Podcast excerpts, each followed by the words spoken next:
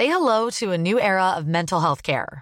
Cerebral is here to help you achieve your mental wellness goals with professional therapy and medication management support. 100% online. You'll experience the all new Cerebral Way, an innovative approach to mental wellness designed around you. You'll get a personalized treatment plan from a therapist, prescriber, or both in a safe and judgment free space. Your cerebral therapist or prescriber will outline a customized plan with clear milestones along the way so you can get to feeling your best. With Cerebral, you're not alone in your mental health journey. We're here to empower you to live a fulfilling life. So take that first step towards a brighter future and sign up today at cerebral.com slash podcast and use code ACasts to get 15% off your first month. Offer only valid on monthly plans. Other exclusions may apply. Offer ends July 31st, 2024. See site for details.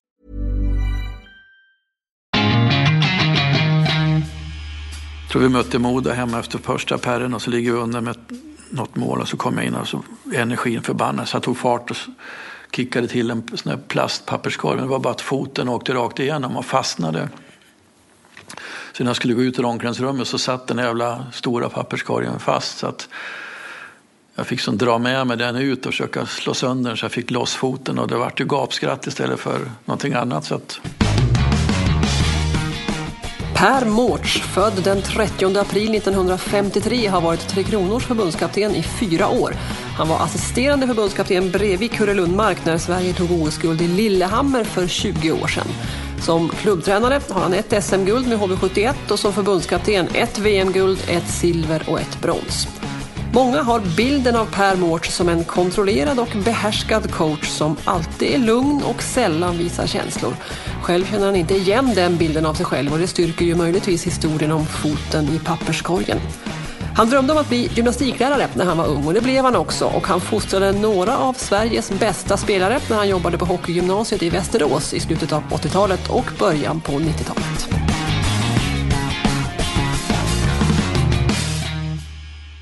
Nej, men jag är född i Falun, är dalmas, känner mig nog som dalmas. Har sommarstuga i Svärdsjö som jag börjar på att bli mer och mer i.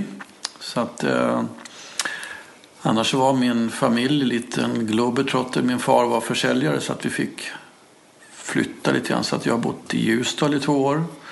Timrå nio år och det var väl i Timrå tycker jag väl att ja, från två år, två och ett halvt år och uppåt att mitt idrottsintresse och det var mycket snö så att det var ju hockey som blev nummer ett. Och, var det från kallt. början hockey? Ja, det liksom? har varit. Eh, jag vet att på den där spolade isen på den, i den där hyreshusen där så var jag ute från morgon till kväll själv och jämt. Jag släckte den där lampan själv och folk gick in men jag var ute och åkte. Och jag hade två äldre bröder också så att vi var väl på något sätt där och jämt. Så jag var inne och åt lunch på helgerna så hade jag skridskorna på mig och så ut igen. Och så det var väl ishockey på något sätt som var hela tiden. Hur stora planer hade du då för din hockeykarriär? Inga som helst tror jag. Utan, eh, jag vet att jag var med i Timrå och eh, körde någon sån där knatte någon träning någon gång men det, var, det blev inte så mycket. Men jag flyttade till Jönköping när jag var 11 år så startade jag organiserat. Det heter ju HV och det var ju V1 som var min moderklubb av Vätterstad och Vättersnäs där. Så, att, eh, eh, så det föddes nog direkt och eh, jag var väl den enda, nästan den enda från den delen av stan som satt och åkte buss själv till Rosenlundshallen som det hette. Och, eh, så det, det, det, var ett jäkla intresse för hockey men jag höll också på med fotboll. Eh, jag fick vara med på några sådana här läger för Småland och sådär. Så att eh, jag var nog ganska bra i fotboll också men lite för osnabb tror jag. Så att det var väl hockeyn som jag kände att det slog an tonen. Så att, eh,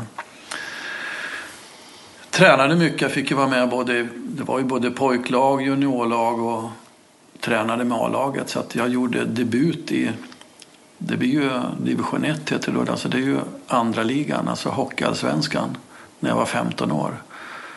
Så att... Eh, ja, det var väl där det startade på något sätt. Och, eh, jag var ganska lovande. Så spelade TV-pucken för Småland i två år. Och, eh, flyttade sen till Västerås när min far fick jobb uppåt här när jag var 17 och då började jag på våren sen var med Viks A-lag här. Gjorde fyra säsonger sammanlagt i Västerås. Där tre gick, var jag med i, i Västerås. Då. Hade väl en dröm om att också bli gympalärare och eh, så jag flyttade till Stockholm och gick på GH senare. Då.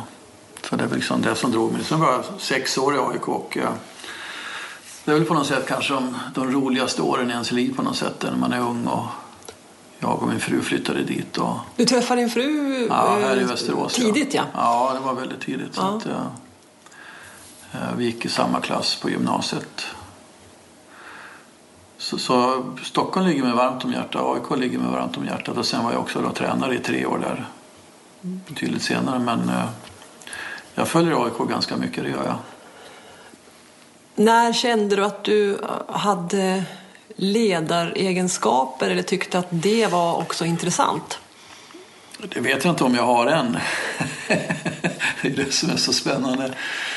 Eh, nej, men jag gick ju som lärare. Jag tror att, att vara lärare och ledare, det är ju samma sak. Alltså det är att hjälpa. Men när du hade pluggat, du, du jobbade som lärare? Eller? Ja, ja. ja det har jag också mm. gjort. Så att när jag gick på GH så spelade jag ju också aktivt. Så att det föddes väl någonting och uh, det var väl inte så att jag gick och funderade på att bli tränare utan det, det blev jag ju automatiskt sen när jag slutade med hockeyn och kände att jag fick hockeygymnasiet här i Västerås när jag flyttade hit. Och det var väl det, då var jag fortfarande spelare. Så det var väl det som jag kände att eh, där fanns det en koppling. Så att, eh, och då fick jag förfrågan ett år att hoppa in i Viks A-lag här och, och, tog det. Och, eh, det var mitt första tränarjobb och vi var ett mål från att gå upp i elitserien. Jag kommer ihåg att vi ledde hemma mot, det var Hansa Persson och jag som var tränare tillsammans. Vi ledde mot Modo med 2-0 sista matchen i kvalserien men det blev 2-2 till slut och då gick vi inte upp. Och då Vilda Väsby gick upp istället.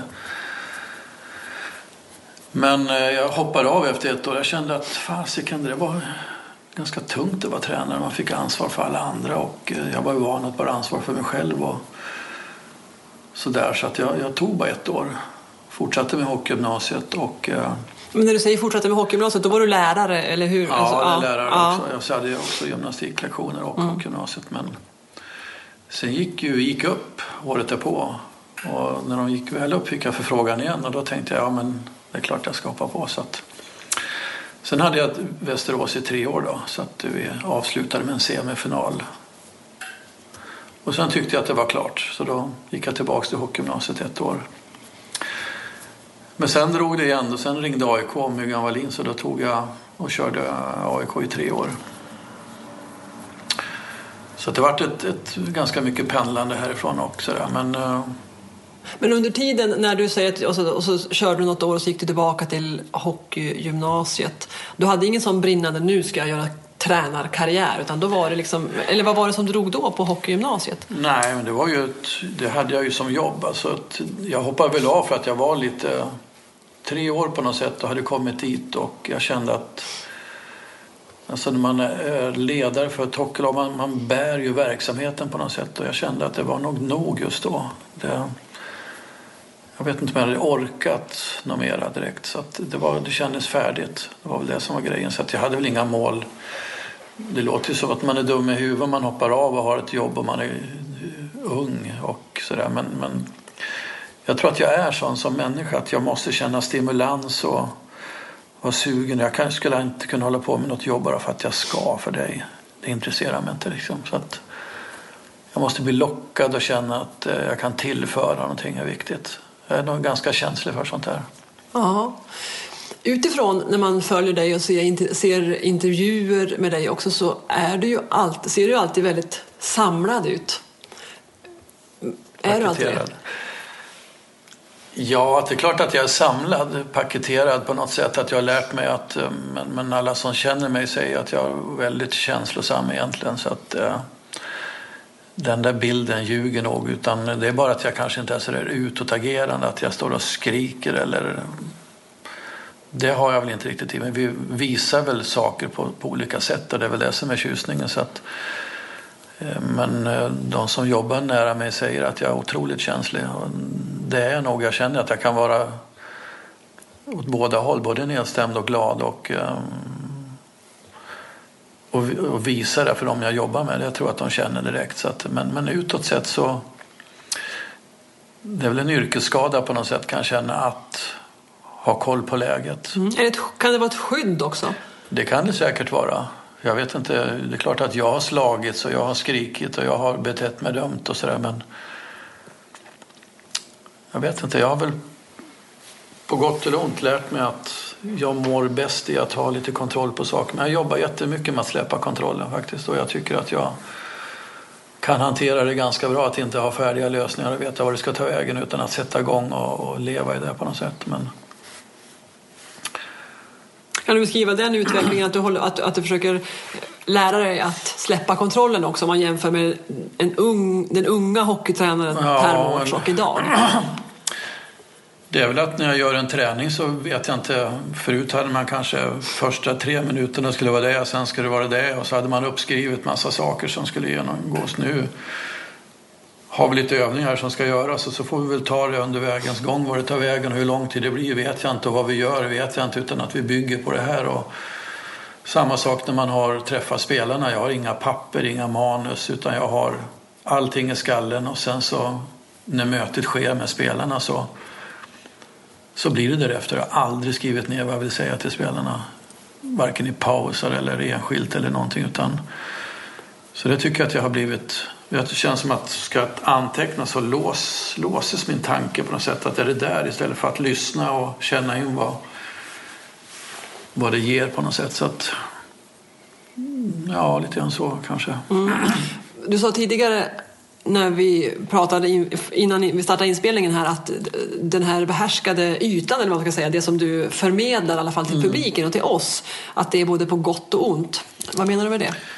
Ja, alltså, ja, på gott och ont. Alltså, jag är ju den jag är och jag är väldigt trygg i det. Alltså, jag känner att man får tycka vad man vill om mig. Det, det är inte, jag håller inte på för att bli omtyckt av någon eller få något sånt utan det är resultat som präglar mitt jobb. Och, och det försöker jag leverera. Men det, det, blir väl bilder av mig att jag är så där. Jag känner inte igen liksom, beskrivningarna. Jag tycker att jag skulle vara kul att man tog reda på lite mer då så att man inte ger en... För det, det är lite grann som man skulle besikta en bil och säga att bilen är så här. Men det kanske inte är så. Det kanske finns annat under skalet som kanske ska tas fram på den här eh, lappen på rutan så att folk vet vad de, de har. Så att det, det finns nog annat under skalet är jag ganska säker på. Ja. Som du kan berätta om nu. Nu har du chansen. Ja, men det... Eller vad, ska, hur, hur ska, vad, vad ja, menar du att folk ska ta reda på mer? Ja, det vet jag inte. Det är väl, alltså, journalisterna ger ju en bild av vad man tror och uh, jag tycker inte att det finns väl ingen journalist som känner mig egentligen, som är med. Jag kan tycka att det känns lite tråkigt. Jag ser ju vilket jobb ni gör och hur ni vill vara med. Men någonstans när man jobbar med ett lag så, så kommer ni inte in. Ni är kommer inte in i gruppen, i rummet där saker och ting händer. Då. så jag kan känna att ibland är det en bild som förmedlas som jag inte känner igen av att det ska gapas och det ska skrikas och det ska göras. Utan det är en, en grupp människor som har höga krav på sig själv och tävlar med så här mycket känslor. Det är otroligt känsloladdade möten med enormt med energi. Och jättemycket besvikelser och fantastisk glädje och att få vara i den. Och det tycker jag på något sätt inte kommer fram utan det är mera tuffa tag och tackla hårt och skrika där och skälla ut folk där. Och, och jag tycker att det handlar om att, för jag, jag kan väl säga så här, det finns inte en enda hockeyspelare som jag känner som går ut på hockeybanan och inte försöker göra sitt bästa. Det är bara att det ser ut som att det inte är sitt bästa men just för stunden så kanske han når sitt max, han i det här fallet. Då. Sen finns det en massa blockeringar och det är de som jag som ledare ska hjälpa till med att lösa och det funkar ju inte genom att gå ut och skälla på folk som gör sitt bästa. Utan... Och sen är vi så jäkla olika så att stå och skälla inför en grupp, det kanske hjälper en men det hjälper tio. Jag kommer ihåg när jag när jag var i HV och liksom man sprang in i omklädningsrummet och var förbannad. Nu får vi fan åka mer skridskor. Och då tittar Stefan Liv på mig och säger, gäller det mig också? Nej, det kanske inte. Ja, men du sa ju det till oss. Du sa ju det till mig, sa han. Ja, men det var inte meningen. Men säg det till den det handlar om istället. Ja, just det. Ja. Alltså, till slut så får man lära sig att, att vi är så jävla olika och vi behöver olika saker. Och jag är, alltså den som tror att inte jag kan vara hård och, och ställa krav och sådär har nog inte sett mig jobba ordentligt. Men jag tycker inte att det är ett måste, utan för mig är det att få en människa att växa. Det är väl det det handlar om. Och mycket sällan som man måste vara liksom, en som ska skälla och leva för att mm. En till sak i HV som alla berättar, kommer du inte ihåg när det hände? Att, jag tror vi mötte Moda hemma efter första perren och så ligger vi under med något mål och så kom jag in och så energin förbannades. Jag tog fart och kickade till en sån här plastpapperskorg. Det var bara att foten åkte rakt igenom och fastnade. Så när jag skulle gå ut ur omklädningsrummet så satt den jävla stora papperskorgen fast. Så att jag fick som dra med mig den ut och försöka slå sönder den så jag fick loss foten. Och det vart ju gapskratt istället för någonting annat. Så, att, så vi vände matchen. Men, men eh, nej, men jag, jag, jag, tror många också som vill att det ska skällas. Det är ju när inte intelligensen räcker till längre, då tar man till de tonerna. För att det är oftast ett skydd att ledaren måste ha liksom krävt allt av alla och det kan man väl göra på olika sätt tycker jag för vi är så olika allihopa. Så att, eh, att skälla, där, då har man nog inget medel kvar egentligen. Men kan inte det bero på, nu, nu, om, om jag ser från mitt perspektiv då, som tittar på och är publik, kan inte det bero på, du tycker att det är konstigt att, inte, eh, att det förmedlas en, en sned bild men det är också så att många ledare och hockeyledare agerar ju inte som du gör. Utan Nej. är just så att de skriker och det var, att det är det här... Det här var just om mig då. Ja, du menar så. Alltså så bilden av dig. Okej, okay, okej. Okay. Mm. Nej, jag tycker väl inte att... Alltså miljön är ju... Står man ute i båset så måste man ju ta i och skrika, annars hörs det ju inte. Det är ju faktiskt en ljudkuliss där nere så att det är svårt att ha en samtalston. Så där kan det ju låta för att ett meddelande som går fram eller någonting och då kan det ju låta som att det är jävligt bryskt. Men, men eh, om man tar det i det allmänna ordalaget så är det ju inte så att vi står och skriker för att en hockeyspelare är ju ingen skillnad på mot för en, vilken som jobbar med vilket jobb som helst. Och jag tror inte att en chef på ett kontor springer in och ställer sig och skriker åt någon att nu får du fan och gör bättre artiklar. Inte skriver man bättre artiklar för det eller du gör bättre program för det utan då, då måste man ju fundera vad är det du ska få hjälp med för att du ska blomma ut i det här och ser du det där, har du tänkt i de här banorna? Det är ju så vi funkar. Så att... Men känner du då att det, det finns vissa eh, in, inom media som tycker att du ska ha, alltså, som ställer de frågorna och just eh, på det sättet eller? Det vet jag inte. Jag, jag varken läser eller ser allting för att jag hinner inte, orkar inte. Och om jag ska förkovra mig så tror jag inte att jag läser vad journalister skriver för att och sen väl, har väl jag valt att inte ha media som något forum att prata i. Jag tycker att mitt jobb, om jag ska föra någon form av talan så måste jag ju träffa hockeytränare, hockeyledare, hockeyspelare och då ska man kanske inte sköta det via de här medierna som vi pratar om nu utan det ska ju ske någonstans annat kan jag tänka. Så att jag har väl medvetet valt att inte vara ute så mycket och synas så. Mm. Vi, ska, vi kan prata mer om det eh, sen. Men en sak som jag är lite nyfiken på är ju eh, under dina år i Västerås, mm. där i 80, slutet på 80, början på 90-talet, du hade ju flera blivande stjärnspelare. Mm. Niklas Lidström var ju en av dem. Mm. Vad, vad minns du av honom från den tiden? Ja, jag minns, jag hade honom på hockeygymnasiet först när han kom från Avesta ner och eh, just 70-kullen var ju en ofantligt lovande kull med Stefan Hellqvist, Patrik Elin, Henrik Andersson. Eh, ja, det fanns ju många fler som var riktigt bra och det här juniorlaget som spelade, de, vann, de var väl i final med J18 SM och de vann väl junior-SM två år i rad där. Så det var ju en fantastisk kull också. Men jag kommer ihåg att Niklas som han är idag, jag träffade honom i Leksand för en vecka sedan och det är ju en otroligt lugn och sympatisk kille som man har ju svårt att förstå hur fan han klarar sig av att vara NHL 21 år i det där kriget där folk tar fart och siktar och försöker köra över honom och allt man läser om. Men Alltså, ja, vad tror du? Vad, ja, vad är... talangen att ha kontroll på läget. Alltså, han visste när det kom någon. Han behövde aldrig ha bråttom för att han hade liksom vunnit tid någonstans för att han läser spelet så bra. Jag kommer faktiskt ihåg när han hade nummer nio i Västerås och spelade back och var ju ganska tanig och sådär. Men så mötte vi Djurgården borta och Kenta var väl lite eh, scout då också och spelare. Så, så sa jag, har ni någon bra? sa han till mig. Ja, nummer nio. Ja, men han kommer inte att bli någonting, sa han. Jo men det kommer att bli en jättebra kille. För han, redan då så levererade han passningar och han kunde ha varit 17, 17 år, kanske 18 år. Och liksom var ju ordinarie och spelade första powerplay. Och, så han hade ju allting. Sen är det ju att han har utvecklat styrkan och tagit för sig mer och sånt där. Men han hade ju liksom det viktigaste och det är väl kontroll på alltså spelsinnet som var extraordinärt. Var han alltid så lugn som ja. man upplever honom nu också? Det, det är väl som man upplever mig kanske. Nej men han, det är klart att Niklas men han, han, han lär sig att inte förivra sig. Det är väl det som är storheten. Att se var han kan vinna slagen någonstans och göra det på de ställena. Så att jag tycker att han har han har liksom ingenting att bevisa att han, att han är lugn och stillsam utan han är en av världens bästa hockeybackar genom tiderna.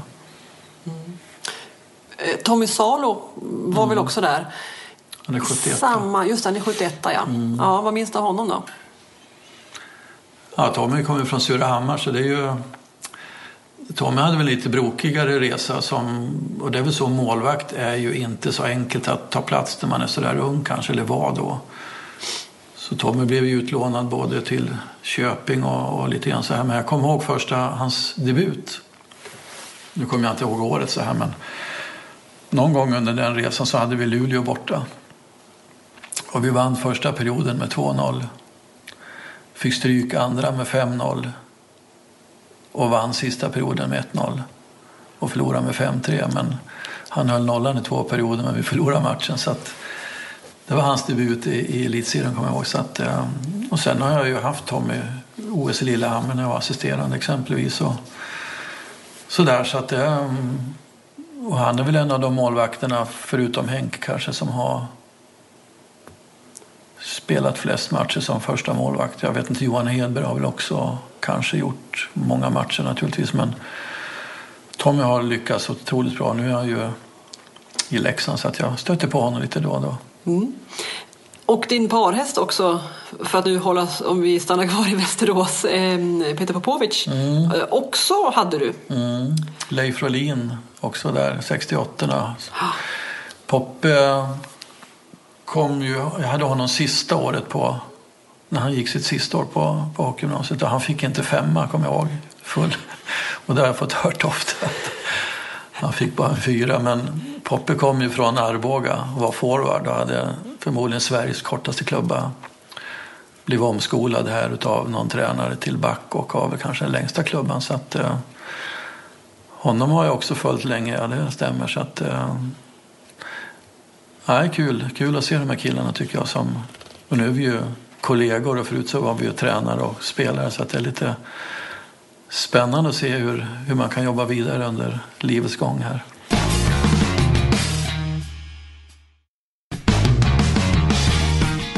Per Mårts var tidig med mental träning i sina spelargrupper. Han förklarar bland annat sitt uttryck att hockey är en individuell lagsport och att hjärnan är kroppens viktigaste muskel.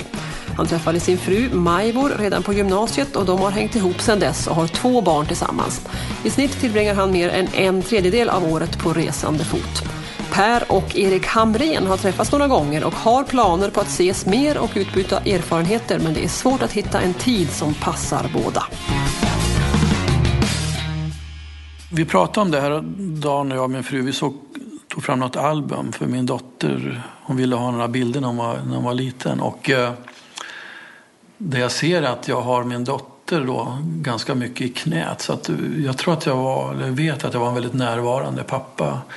Då var jag ju också lärare så att jag hade ju lite vissa dagar då man kunde vara hemma på förmiddagen och så där. Då var hon också hemma så att jag har nog det är nog få pappor som har haft så mycket närhet till sin, sitt barn som jag har haft då. Sen har jag ju varit borta mycket kvällstid och helger som för hon frågade också vad, vad gjorde vi för någonting och då satt vi för mig, vad fasiken gjorde vi? Vi kom inte på någonting att vi var ute och plockade svamp eller någonting sånt här för det var vi inte utan mitt jobb har nog förstört mycket också för familjen som många familjer gör naturligtvis men jag har fått göra mitt och uh, familjen har väl ställt upp på det så att jag har väl haft privilegium naturligtvis. Ja, det är så det känns? Att...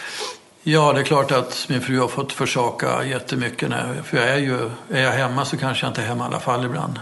man, tankarna, det ringer och helger och kvällar borta så här. Och jag räknade ut att för något år sedan här så sov jag fyra och en halv månad på hotell och det är väl ingenting att skryta med men det är klart som sjutton att det är många dagar borta. Eh, ni har ju, som du berättade om din dotter, ett biologiskt barn och mm. ett adoptivbarn. Mm. Kan du berätta om den resan? Sebastian, ja men det är ju en annan, annan resa. När man, ett biologiskt barn är ju så lugnt och stilla från början när, när allt tar fart på något sätt, innan det tar fart. Men eh, här kom det in en, en kille som var två och ett halvt med energi och aptit på livet på något sätt. Och det, det är precis tvärt vad man har på den andra resan. Så att, eh, jag känner mig privilegierad som har fått vara med om båda och sett hur arv och miljö, liksom hur det påverkar oss och hur olik men ändå lik han är oss. Så det är väldigt spännande att få se de här båda sidorna faktiskt. Vad har du lärt dig av det då? Ja, lärt oss att olikheter ska man nog kanske inte försöka göra lika utan uh, olikheter är en styrka, inte en svaghet. Så att, uh, att låta dem vara olika. Jag har också kanske lärt mig, tack vare att jag är, har väl hållit på med elitidrott hela mitt liv, att inte tro att barnen ska behöva göra samma resa som jag gör utan man måste få odla sina egna talanger och sina egna mm, intressen. Så det tycker jag att vi har lyckats också med. Sebastian spelade hockey ganska mycket men jag tror att han har bara fått stöd av dottern hon har ju aldrig hållit på med idrott egentligen. Och det är nog tack vare att vi, både min fru och jag höll på med väldigt mycket idrott förut. Så, att, så det är ändå så. Ja, och de lärdomarna eh, kan jag tänka mig, eh, just det här med att olikheter är bra och att hur man kan dra nytta av det. På vilket sätt jobbar du med det? Jag tänker när du, när du samlar eh, ett gäng stjärnspelare i Tre Kronor och ska få en grupp att fungera. Hur, vad, vad är det första du tänker då? Jag vet inte om jag tänker så mycket utan för mig är de ju inte stjärnor, för mig är de ju människor och spelare med olika kunskaper och olika temperament. Och någon läser och någon agerar och som, det är ju det som är grejen. Så att jag, jag eh, försöker nog inte alltså, sätta för, för snäva ramar utan jag tror att det är viktigt att människor får jobba med sina styrkor och, och, och, och växa i det på något sätt. Och att vara annorlunda, inte behöva tycka som mig utan få, man får tycka precis tvärtom. Det är väl bara bra egentligen för utvecklingen tycker jag. Så att jag jag jobbar nog så att, man, att vi pratar väldigt mycket om olikhet, att vi ska vara olika, annorlunda, att vi får tycka och tänka annorlunda och att vi ska nyttja det så att vi, vi brukar så att det blir en styrka så att säga, så att man inte retar upp sig på att alla måste komma i tid, alla måste vara här samtidigt. Alla saker gäller alla. En del spelar 25 minuter och någon spelar 5 minuter. Bara det ju, ska ju förmedlas och berättas varför och, och, och, så vidare. Så att det är ju en massa saker så här och då är vi ju olika. Så att det, jag tycker inte man ska hymla om det utan öppna upp det istället. Men det kanske kan bli svårt när man har ett gäng, jag kan tänka mig, när man har ett gäng hårt strävande stjärnor ändå. Att mm. man, för det blir ju helt uppenbart vem, om det är någon som får det här, har den här den här fördelen, ja. den här får göra lite grann som den vill och så. Det är klart att det blir olika, och, men jag tycker att eh, att visa respekt är att låta varje individ växa på sitt sätt och vara så, så tydlig man kan med det. Och, och inte gömma någonting och inte snacka skit om någonting och inte liksom negligera någonting. Utan, och det var väl så under OS också när alla spelare kom en del. De flesta där spelar ju 25 minuter i sina klubblag men att vara ärlig, vi träffades ju redan på sommaren innan och gick igenom och det var ju många spelare som jag frågade eh, en tredje kedja eller en fjärde kedja, det blir så här mycket speltid, det här blir en uppgift, är du beredd att ställa upp på de här premisserna? Och eh, säger man då ja så får man ta det därifrån och säger de nej då kanske de inte ska vara med. Då får man ta den diskussionen. Så att, eh, Daniel Alfredsson exempelvis blev ju inte uttagen förrän ska man säga, någon gång i december kanske, jag kommer inte ihåg exakt. Men... Och då var ju premissen att han skulle få spela väldigt mycket powerplay eftersom han var bra på det. Och då hade han kanske inte plats mer än i tredje kedjan och, eh, men han var noga med att om jag lyckas så vill jag ha chans att stiga i hierarkin och det var vi överens om att naturligtvis. Men han fick veta innan så att det här gäller dig och och så startade vi därifrån och sen blev det att han spelade mer och mer för att vi fick lite skador och sådär och, eh, och han gjorde det bra naturligtvis också. I fotbollslandslaget så är det ju en, pratas det ju en del om Zlatan som har en, en speciell roll mm. i landslaget. Vem har Zlatans roll i hockeylandslaget? Ah, Erik Karlsson skulle kunna vara lite Zlatan. Erik är ju skicklig, han levererar i sin roll, det gör ju Zlatan också. Um, är inte rädd för att tala om vad han tycker, är inte rädd för att ställa krav både på kompisar och alla andra och eh, har ett självförtroende som är härligt som syns utåt men som inte är tillgjort utan som finns i kroppen på något sätt. Så att, eh, jag tycker att Erik är lite grann så. Eh, vi har de äldre, Alfredsson är lite annorlunda och Zäta lite annorlunda kanske. Både Henke och Danne Sedin är annorlunda. Så att, men Erik är lite grann som sticker ut lite grann och lyser lite grann och kanske tar plats på, som jag tycker på ett härligt sätt men som andra kanske tycker på ett tokigt sätt. Jag vet inte. Hockey är en individuell lagsport. Ja. Har sagt också. Vad menar du med det? Ja, det var, alltså per Pettersson, vår psykolog, så tränare jag har jobbat ihop i 11-12 år här. Och han har väl fått mig att fundera på det här med att leda andra människor. Att det är individer, olikheter. Dra inte alla över en kam. Led inte alla på samma sätt. utan Hjälp varje individ att växa. Vi har ju pratat mycket om jaget för laget och det får jag ju läsa om någon annons i tidningen att här är det minsann laget för jaget som gäller. Jaha. Men ett lag består ju faktiskt av individer oavsett om vi vill eller inte. Så att och det är ju individerna som bildar laget. Så jag tycker att det är viktigt att, vi, att man får bli sedd som människa, om att man får krav som människa, att man har se, alltså att man får möjlighet att, att växa i den roll man har. Så att, eh, eh per startar väl och jag med snacket med att det är både och. För jag hör ju i lagsporter att det är så jäkla vanligt att man säger att nu måste laget kliva fram. Och då tänker jag, hur, är det inte någon individ som kliver fram? Och han är en riktig lagspelare. Jaha, det är en sån som spelar lite och inte gnäller. Så Erik Karlsson eller Zlatan, är inte de lagspelare då? Jag tycker att om de är så duktiga på sitt så får ju laget framgång utav att de är duktiga. De måste få vara duktiga. Så att jag tycker att vi ser lite tokigt på det här med lagspel. Sen förstår väl jag också vad de menar när de säger sådär så att jag vill inte döma dem. jag tror att belysa att, vi är att det finns olikheter. Men, men eh, ja, jag tycker hockey är en individuell sport. Jag tycker att hockey är en alltså att alla situationer i hockeyn och övriga livet består av en psykologisk händelse. En, en lukt eller en, eh, en bild eller ett seende eller en situation och då reagerar hjärnan och efter det så handlar vi. Så att för mig är det hjärnan den absolut viktigaste muskeln. Och det tycker jag att Per och jag har jobbat med och odlat i, i förbundet här och försöker förmedla. Och, och vi jobbar jättemycket med, med de sakerna i de här olika landslagen vi har. Så att, eh, jag tycker vi har kommit ganska långt med det. Du har ju jobbat väldigt länge med mental träning. Har du, har du haft full acceptans för det hela tiden? Nja, spelarna tycker jag. Alltså det beror ju på hur man gör. Det är ju det är ju ett sätt, det är ju en hjälp som finns till och sen är det bra om vi ledare får lära oss hur människor funkar. För det är ju det det här handlar om. Hur funkar en människa? Vad är det som händer i en människa? Det är ju alltså ett jäkla hormonpåslag i en människa beroende på vilken situation man hamnar i.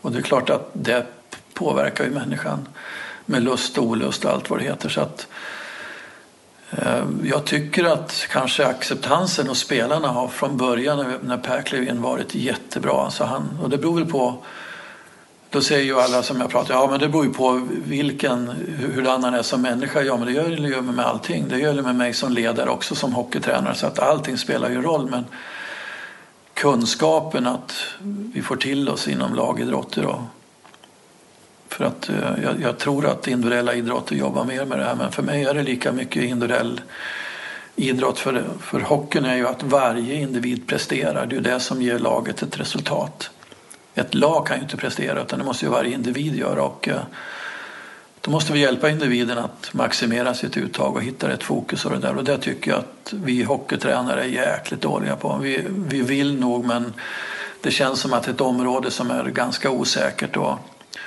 rör inte runt i mitt huvud. Nu säger någon, ja men det handlar inte om det, det handlar om att tydliggöra saker. Och, så jag tycker att det är, hos oss har det varit en otroligt tillgång att ha. Killarna tycker att det är det var ett krav nu när vi var i OS. Skulle Per vara med? Ja, sa spelarna från NHL. De vill att han är med. Konkret, vad, hur, hur jobbar han och ni tillsammans med det? Ja, dels att han jobbar med oss som ledare. Sänder tankar till mig. Vad, har du tänkt på det här? Kan du inte göra så där? Kan du inte backa där? Måste du kliva på hela tiden? Kan du inte låta spelarna vila i sitt... Uh, uh, massa sådana här synpunkter hur han ser att jag agerar. Sen eh, jobbar Per väldigt individuellt. Att han bara tar ett möte med en spelare. För han har tillgång till tankar som jag aldrig kan få eftersom en spelare i mitt fall står lite grann i konkurrens. Om någon tycker att fan jag känner mig inget pigg eller benen är tunga. Ja men det är ju ofta en tanke på att man inte mår bra i skallen. Och det kan vara att man har problem hemma, det kan vara ett problem med vad som helst som Per får tillgång till men jag hinner inte, jag har inte kunskapen och jag har lite konkurrens. Att de öppnar upp, ofta inte upp till mig. Så Per kan ju hjälpa dem att spegla sina tankar, ge dem ett förslag på kanske man, kan man inte börja med så. Måste du ha hela världen på dina axlar kan du inte bara på fokusera på en sak, en liten sak, lyckas med en liten sak och börja med det under matchen. Vad det nu kan vara.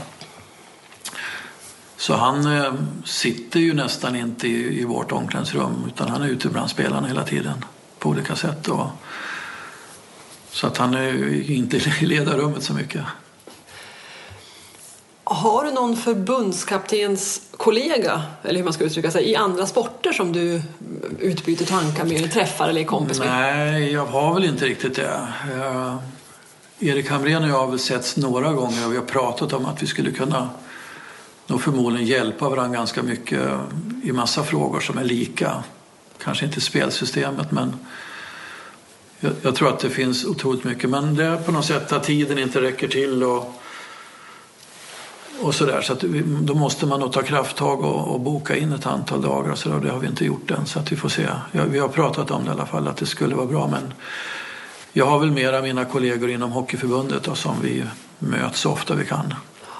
Ja, var och en jobbar på, på sin flank liksom. Ja, tråkigt nog. Jag tror att man skulle kunna lära sig ganska mycket om uh, hur man kan hur, hur, löser fotbollen median? Hur, hur jobbar ni och hur jobbar vi och vad kan vi lära av det? Och hur jobbar du med spelarna på distans och lite grann sånt där. Så att det, det finns nog otroligt mycket.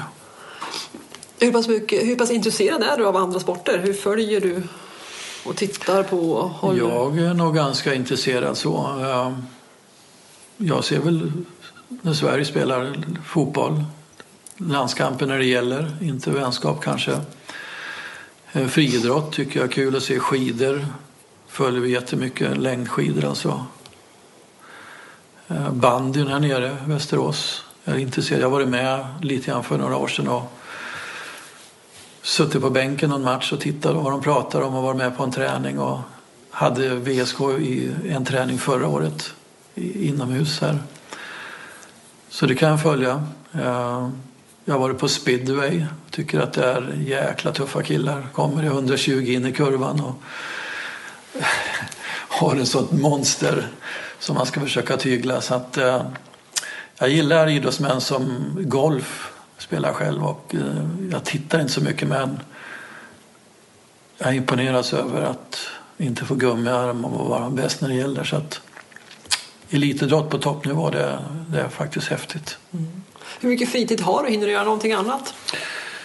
Ja, det hinner jag. tycker jag har jäkligt mycket fritid men ändå så jobbar jag ju på något sätt. Telefonen ringer och mejl skickas och nu ska jag snart åka till och se någon match och kommer hem kanske klockan tolv i natt. Så att jag gör nog mina åtta dagar minst och tänker nog på hockey betydligt mera. Så att, eh, och sen när vi träffas under de här perioderna då är det ju från morgon till kväll och ja, mycket resor, mycket borta. Så jag, jag, tycker jag har jäkligt mycket fritid men jag är ju, ganska, jag är själv hemma då på något sätt. Så att, ja, men det funkar.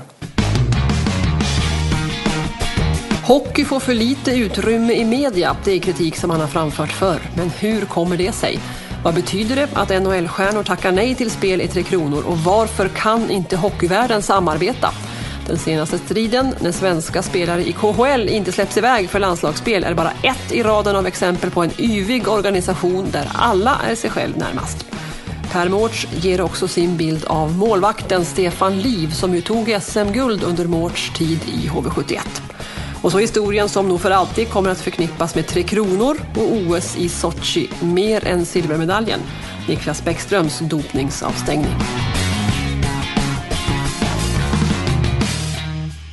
Det som slog mig först var att jag mötte Niklas på cykel eh, när vi gick till hockeyarenan. Man gick ju i OS där och eh, då kommer han på cykel farande och skriker att han ska på ett möte och jag och så drar han bara. Sen fick jag veta att han skulle på ett, möta dopingkommissionen på något sätt.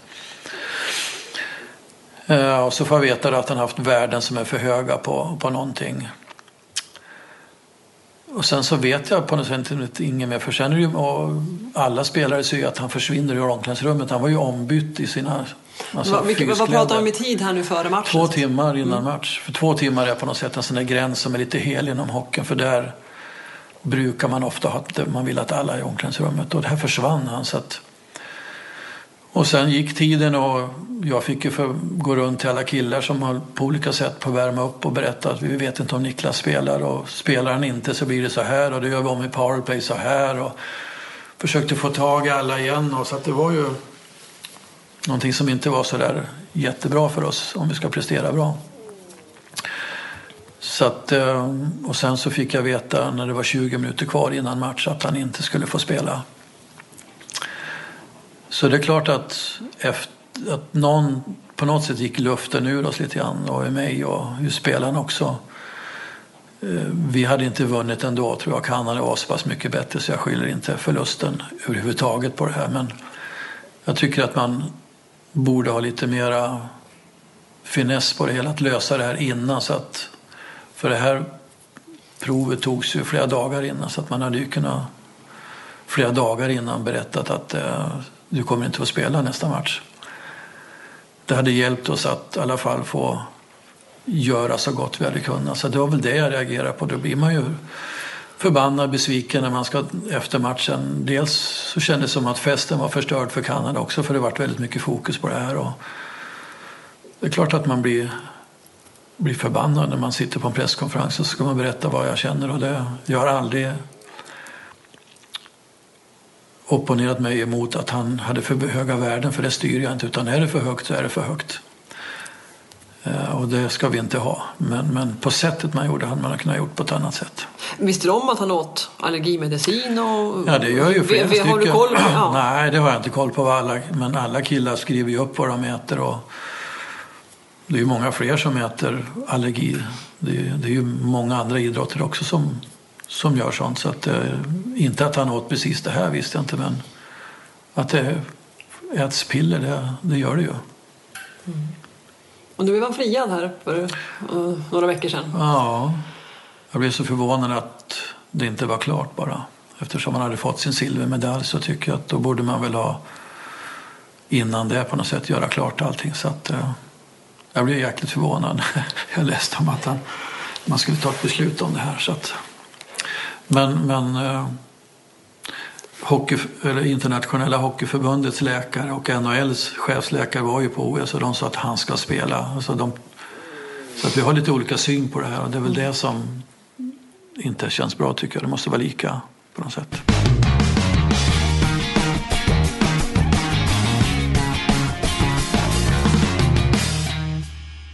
Du har också sagt eh, flera gånger att du tycker att hockey får för lite utrymme i media. Ja, det har jag gjort. Ja. Eh, och det ska jag utveckla menar du? ja, jag tycker att det, det är så. Och det här är inte någon kritik mot fotbollen för de gör det ju bra exempelvis som får så väldigt mycket. Eh, utan det är väl mer kritik mot media. Eh, jag kan ju förstå att NHL-spelarna är långt borta, annan tidszon. Men eh, jag kan tycka att vi är rankade nummer ett i Sverige, i världen. En, inte, inte den största hockeynationen och sådär. Och, eh, vi är så öppna vi bara kan med myggor och filmer och intervjuer kors och tvärs och journalister som reser med oss. Så jag vet inte om det är jag tycker att det gäller ju andra idrotter också som borde få mera fokus på något sätt än vad det får. Så att, eh, jag vet inte varför. Jag, jag är kanske dum i huvudet och en, enfaldig och eh, det är klart att jag har, är partisk men, men eh, jag kan nog tycka att eh, det ges väldigt mycket mediautrymme. Mm. Fotboll spelas ju i ganska många fler länder i och för ja. sig. Jag har inga problem med att de får mycket men då borde det fås mycket av det andra också kan jag känna. Mm. Det är väl det som är grejen, proportionerna. Ja. Men kan det ha någonting att göra med att det ganska, pratas, i alla fall riktas en del fokus mot att ganska många NHL-spelare eh, tackar nej till Tre Kronor och så vidare och vad folk tycker om nej. det? För så är det ju. Ja, fast det är ju väldigt många som tackar ja också. Så att jag, det här rör ju klubbhockeyn också i Sverige tycker jag. Det är ju likadant. Så det är ju inte bara landslaget tycker jag. Utan det är, när våran SHL spelar så är det ju inte alls lika mycket reportage som när fotbollsallsvenskan spelar. Då, är det ju, då kan det vara tio första sidorna som går åt till fotboll och sen kommer någonting om hockeyn. Och det, så är det inte. Så det, det är någonting som... Och sen att det är en större, större sport, ja men det är det. Så att det, det är klart att man ska ha mera då, men jag tycker att proportionerna är lite för tokiga. Men kan det vara lite avsändarens fel. Nu sitter jag här och pratar egen sak, givet förstås. Men jag bara undrar eh, om det kan vara lite grann i avsändarens eh, ansvar också. Till exempel att det ofta krockar. Eh, har inte ni någon landslagssamling här längre fram som krockar med S, alltså SM-slutspelet? Jo, det kan säkert bero på många saker. Jag det är klart att, att det, blir splittrat ja. då att den, den här personen skulle ha spelat i Tre Kronor mm. men nej den spelar SM-final mm. nu så den ska inte vara med och, eh, och så Självklart så beror det på någonting och det, alltså, det känns som att fotbollen gör mera saker ihop. Eh, när det är ett landslagsuppehåll så spelar väl inte ens någon liga utan då är det blockerat allting men så är det ju inte inom hockeyn. Och det är väl ett jag kan också tycka att det är hockeyns styrka och hockeyns svaghet att folk och ligor drar åt olika håll och inte gör saker tillsammans. Men, så jag tycker nog att hockeyn borde lösa det här bättre så att det blir liksom en mer enad företeelse. Eh, KHL spelar också under nästa landslagsuppehåll och det kommer att bli lite rabalder här om att spelarna inte får komma till. Mm. det kommer att hända saker här. Mm. Och det kanske publiken reagerar på tänker jag då? Ja, fast jag vet inte om, om det är publiken som styr eller om det är något annat som styr. Eh, vilken som får mest utrymme. Tittar man på tittarsiffror så har ju hockeyn lika mycket om inte mera. Jag vet att radion hade, när vi spelade OS semifinal, 4,8 miljoner lyssnare som var inne någon sekund. Och, eh, mitt på dagen, en vardag var det va? Ja, fredagen mm. klockan 12 och det är överlägset mest lyssnare någonsin. Så jag tror att det finns ett intresse så att uh, vi är i alla fall beredda på att ställa upp så mycket det går. Ja, vad bra, jag sitter hemma hos dig nu. Ja. Tack för det. Och jag spelar in den här eh, intervjun. Hur vill du handskas med ändå eh, det faktum att NHL-spelare tackar nej till Tre Kronor? Ja, det kommer väl alltid att finnas spelare som tackar nej för att man är skadad. Ehm, så det tycker jag att det kan vi inte styra utan skador finns och de spelar både på sprutor och piller är borta och klubbarna säger nej när de ska spela ett, exempelvis ett VM för att eh, det är en investering som man har gjort och inte vill att det ska gå sönder ännu mer. Så att det, det är väl mera när man känner att man inte är sugen som jag tycker är, gör mera ont. Då tycker jag att spelaren ska eh, förstå företeelsen ishockey och VM betydligt mer för att eh, vi är beroende av att ha så pass bra lag som möjligt. Vi är beroende på att sända signaler så att vi får nya spelare att födas, att drömmar födas hos barn och, och göra så bra resultat som möjligt. Så att, och, eh, vi tycker att vi i svensk hockey har gett de här killarna så fantastisk utbildning så att det är lite grann att komma hem och representera och hjälpa till att få det här att fortgå. Så det blir jag besviken över ibland att det händer. Men jag, jag kan inte mer än försöka möta killarna så ofta som möjligt och berätta det här så ofta som möjligt. Nej. Det blir också någon slags dragkamp just eftersom inte ligorna pågår när, när landslaget spelar och så vidare. När det gäller att den mm. här, det här är min arbetsgivare som betalar en väldigt hög lön ja. och det här är någonting annat och vilken ska vinna? Alltså den... Ja, men det är väl så. Alltså, nu var ju Zlatan skadad här och um, även om han hade kunnat spela så tror jag inte att han hade fått för klubben för att han måste vara helt frisk för att det är sån enorm investering man gör och det är likadant för oss. Att vi hade ju exempelvis till Minsk-VM här så var det ju, vi hade två målvakter som tackade ja för att de, de ville jättegärna vara med. Men de hade inte genomgått läkarundersökningen och det kom det ju fram att du hade ju faktiskt en fraktur där den inte riktigt helt läkt. Ja men jag har ju spelat med den säger killen, det har ju gått bra. Ja men nu får du inte fortsätta spela, nu ska den där läka. Och så fick de ringa och säga nej, exempelvis Edelec och uh, vad var det mer då? Ja, jag kommer inte ihåg nu, men, men så var det i alla fall. Och, uh, så det är jättemånga som vill men har skador och kan, får inte åka helt enkelt. Nej. Nu har du eh, den här säsongen och nästa eh, i ditt kontrakt. Mm. Och det är Spännande. Mot det, ja, verkligen. Det är mot det du jobbar nu. Ja, jag eh, känner väl att, alltså jag har alltid känt att ett år i taget, gör så bra som möjligt, leverera resultat, det är mitt jobb går ut på så att jag får behålla mitt jobb. Jag känner mig inte säker alls i, i sånt utan jag känner mig som det första året varje gång man går in här att det gäller att leverera för det är ju liksom alla mäter ju mig på något sätt i vilka resultat jag gör och eh, det är en del av idrotten så att jag tycker det är spännande. Jag, jag känner mig... Eh, det, sen känner jag väl mer säker i vad, vad som händer och sker och hur man ska tackla saker och vad som händer runt omkring en första året i Tre Kronor. För det är ju, det är ju betydligt större än att ha J20-landslaget exempelvis, you know, småkronorna. Eh, det är eh, annorlunda än att vara klubbtränare. Då är det ju bara i en stad som du har ansvaret över. Nu är det ju hela Sverige som tycker och tänker och, och har drömmar och förväntningar som vi ska försöka bära. Så att, eh, men jag tycker att jag har lärt mig att hantera det och, på, på ett bra sätt nu. Så jag, jag mår bra i det här. Men, men eh, hockeymässigt nu när vi ska spela i november har jag ingen aning om vart det tar vägen. Och jag vill bara att vi ska lyckas så pass bra som möjligt här. Mm. Men din insats, eller du får ju betyg eller hur man nu ska räkna det, just efter resultat. Mm.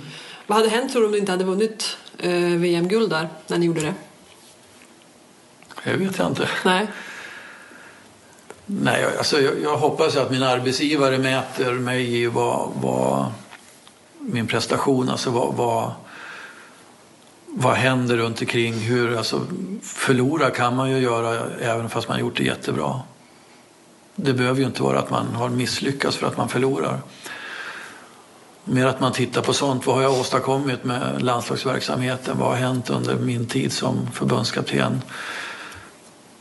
Det tycker jag väl känns bättre om min arbetsgivare mäter mig så. Sen om media tycker någonting annat så hoppas jag att arbetsgivaren mäter andra saker också. Så jag har ingen aning vad som hade hänt om jag inte hade vunnit eller åkt ur eller någonting sånt där. Det är klart att det hade kommit upp om man skulle få sparken eller inte. Och det tycker jag det är väl ganska naturligt. Då är det förlängningsstraffar omgångsvis, straff för straff. Sverige Då ska som Sverige börja. Och då kommer Fredrik Pettersson. Oj då. Nu sätter han väl upp den i krysset. 1-1 efter tre omgångar. Och Fredrik Pettersson tar en sats som är i ögonfallande lång. När han tar pucken går han för att Sverige ska skaffa sig greppet. Åh jösses! Ja men se där ja! Ja men så ska man ju göra! Hålla på och dribbla så nyp dit bara! Fredrik Pettersson. Och Sverige har nu chansen att avgöra. Jordan Eberle ska slå för Kanada. Fredrik Pettersson. Det var den hårdaste straff jag sett i Globen någon gång i alla fall. Jordan Eberle mot Jonas Enroth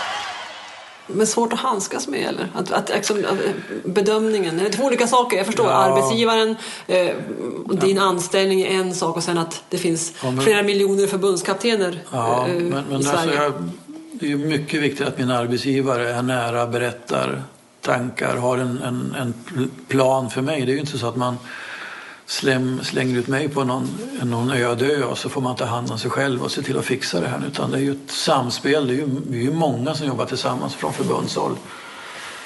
Och det är väl det det här handlar om egentligen. Att eh, jag kan inte göra allting, jag kan inte allting. Utan jag måste se till att andra människor också lyckas ihop med mig i det här jobbet. Och, så jag, jag, jag tycker att det väl, hade spelarna skrikit bakut och hade mina tränarkollegor sagt att han klarar inte av det här, då hade jag ju naturligtvis känt det tråkigt. Men om man utifrån tycker att han ska få sparken så kan jag känna att det, det är ett sätt för media att uttrycka sig bara och då blir det succé eller fiasko. Det finns ingenting dessemellan. Jag kan tycka att det är jättetråkigt när jag läser en tidning och så läser jag att det är fiasko om, om man inte lyckas med det. Då tänker jag, vem, hur fan kan man sätta en sån titel eller en överskrift? Det, det, det är ju inte det det handlar om på något sätt. Så att jag, men det är väl språket för att det ska sälja på något sätt som därför så finns det. Och I det där lever vi ju en det var någon som sa till mig att står det på mittsidan att du ska få sparken så imorgon kommer någon använda den tidningen och slå in fisk med och sen är det borta. Så att, eh, och jag känner att vi som jobbar så nära, vi är nog de som utvärderar oss hårdast. Och då det tar hårdast. Så att, eh, men lyck- att skapa bra resultat är en del i att vara förbundskapten naturligtvis. Ja. Så nu kör du på järnet eh, två säsonger till. Vad händer sen då? Ja, vad hände sen? Jag vet faktiskt inte. Jag är en sån där människa som tränar på att leva i nuet. Jag är ju... Går det bra? Nej, jag är yrkesskadad. Eh, jag funderar på nästa grej nästan hela tiden. Jag kommer ihåg när jag vann SM-guld med HV på vägen in till omklädningsrummet så funderade jag på när ska försäsongen starta? Hur ska vi träna? Vad måste vi tillföra? Alltså, då är man ju dum i huvudet alltså. Och jag känner att fy fan vad jag mår dåligt ibland att inte kunna stanna upp och njuta just nu. Och, nej, det, jag hörde Henrik Larsson hade något sommarprat och han berättade också om det här hur han var lite besviken på sig själv att det hela tiden är nästa sak. Jag tror att idrotten lever i den syndromet att när man har gjort någonting så är det till nästa grej man fokuserar på. Man, är man idrottare så äter man, laddar, tränar, varvar ner för att man har nästa grej och tränare så går man igenom matchen som har varit för att lära sig till nästa gång.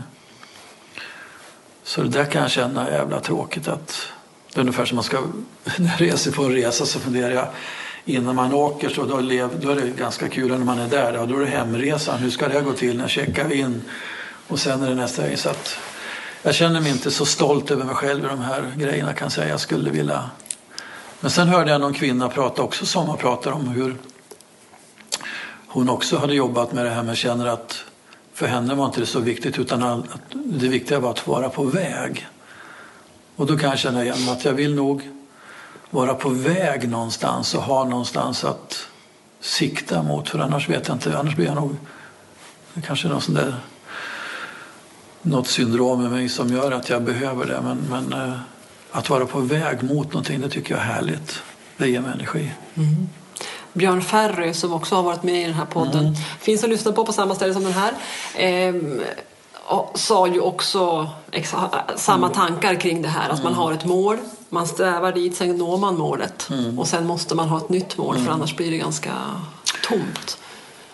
Ja, alltså vi som håller på med idrott har ju så jäkla lyckosamt på så sätt att det finns en tabell som vi har. Det finns en match, det finns en period, det finns ett byte en turnering. Jag kan tänka på de som jobbar i näringslivet som har ett helt år att gå och vänta på det ekonomiska resultatet ska komma. Alltså jag ska inte stå ut i att leva så utan man måste hitta, som min, min kompis Per säger, lagen om bokslut. Att få, och ju längre ifrån man har till bokslutet ju mindre kontroll har man. Så att, nej, jag, jag vill nog gärna ha saker att se fram emot annars vet jag inte, annars så dör jag nog invärtes. Mm. Din fru sa att du var en rastlös typ också. Jag hörde en intervju som mm. radion gjorde med henne när ni hade vunnit mm. VM-guld. Att det, det var det, var, det, var, det var en en, en liten arbetspunkt, eller vad säger man? Jag som är så lugn, som alla säger. Ja, det sa hon också. Ja, men jag att är det, det. Du är inte alls det, att du är Nej. väldigt rastlös så fort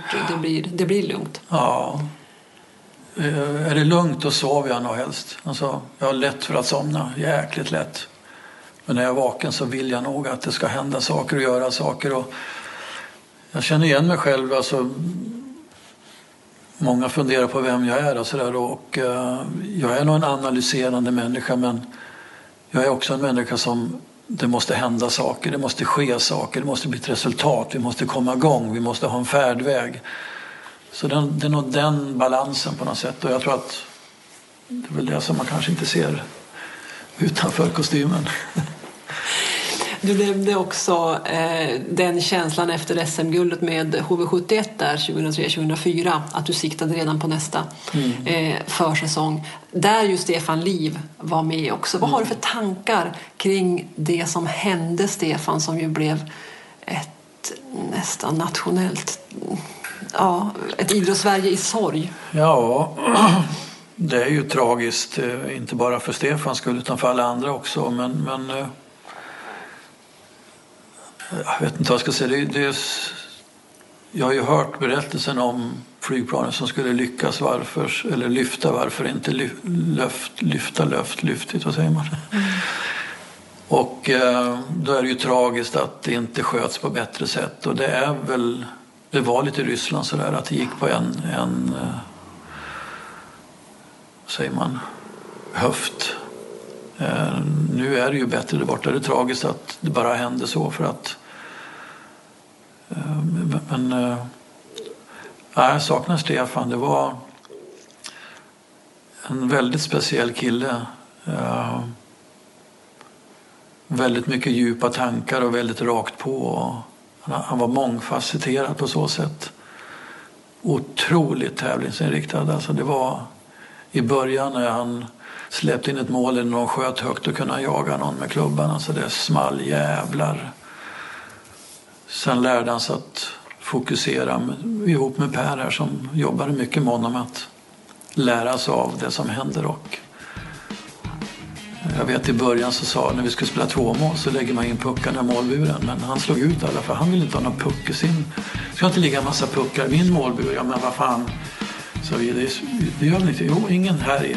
Och till slut så var det, fick vi hur många som helst för att han liksom fokuserar på rätt saker. Så att, eh, ja, han är en riktig, eh, otroligt tävlingsinriktad. Alltså, han gav verkligen bäst när det gäller ett ansikte. Ja. Ehm. jag har inte så många fler frågor. Jag vet inte om, du, om det är något, det kanske är något som du vill berätta som jag inte har tagit upp? Jag vet inte vad det skulle vara. Det är en katt som har gått omkring har jag sett här som Jaha. kanske vill in. Så Ja, att, det eh, alltså, vi kanske måste avsluta så att inte det, den katten rymmer. De springer Men- ut och in. ah, Okej, den... den Men vi blev med katt, det var inte meningen men nej, men sen, och, nu, och nu bor den här. ja, Vad bra. Nej, men jag är nöjd. Tack så mycket. tack själv. Det var Per Mårts från hemmet i Västerås. Tack så mycket för att ni har lyssnat. Alla avsnitt av podden finns på Acast och iTunes. Jag finns på Twitter och Instagram, Maud Bernhagen där i ett ord. Eller på mejlen maud.bernhagen.tv4.se om ni vill ge feedback eller komma med förslag på gäster. Vi hörs igen om en vecka.